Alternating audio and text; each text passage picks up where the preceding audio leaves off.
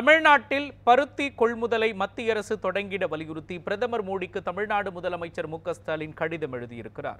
இதுகுறித்து அவர் எழுதியுள்ள கடிதத்தில் நடப்பு அறுவடை பருவத்தில் பருத்தியின் விலை கடும் வீழ்ச்சி அடைந்துள்ளதால் தமிழ்நாட்டில் பருத்தி விவசாயிகள் மோசமான நிலையை எதிர்கொண்டுள்ளதாக குறிப்பிட்டுள்ளார்.